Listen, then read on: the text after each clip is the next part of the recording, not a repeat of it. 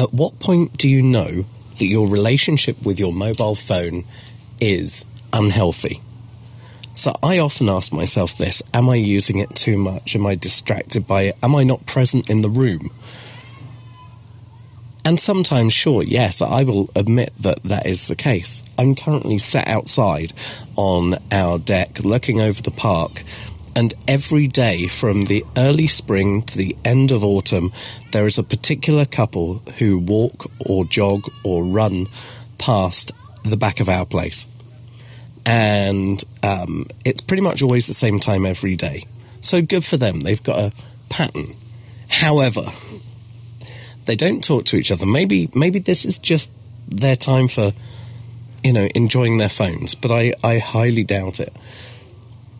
At the same time every day they go past and they're looking at their phones. They're not talking to each other.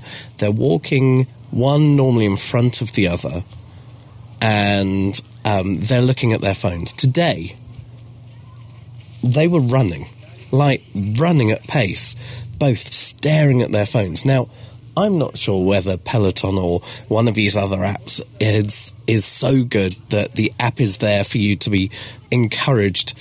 But surely it wouldn't be an app where you have to look at the screen. No, these people I've I've seen them. They're they're on Facebook. They're on social media whilst they walk past. So why would it be any different when they run past? I'm not judging. I'm not saying that they're broken. I'm not saying that it's any of my business but maybe it's a sign to me to change my relationship with my mobile phone.